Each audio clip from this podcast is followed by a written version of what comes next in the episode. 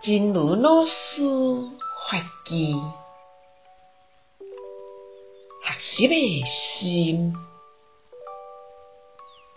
一旦咱的内心调到一个学习的角度，无论面对任何境界，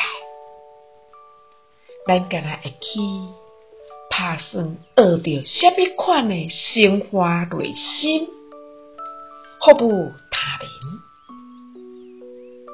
咱上爱做的是，内心所得到的成果，就是讲，欲辨天下者，先辨自心。学习的心，一旦我们的内心调到一个学习的角度，无论面对任何境界，我们只会计算学到了什么，升华内心，服务他人。我们最在意的是内心的收获。所谓。欲平天下者，先平自心。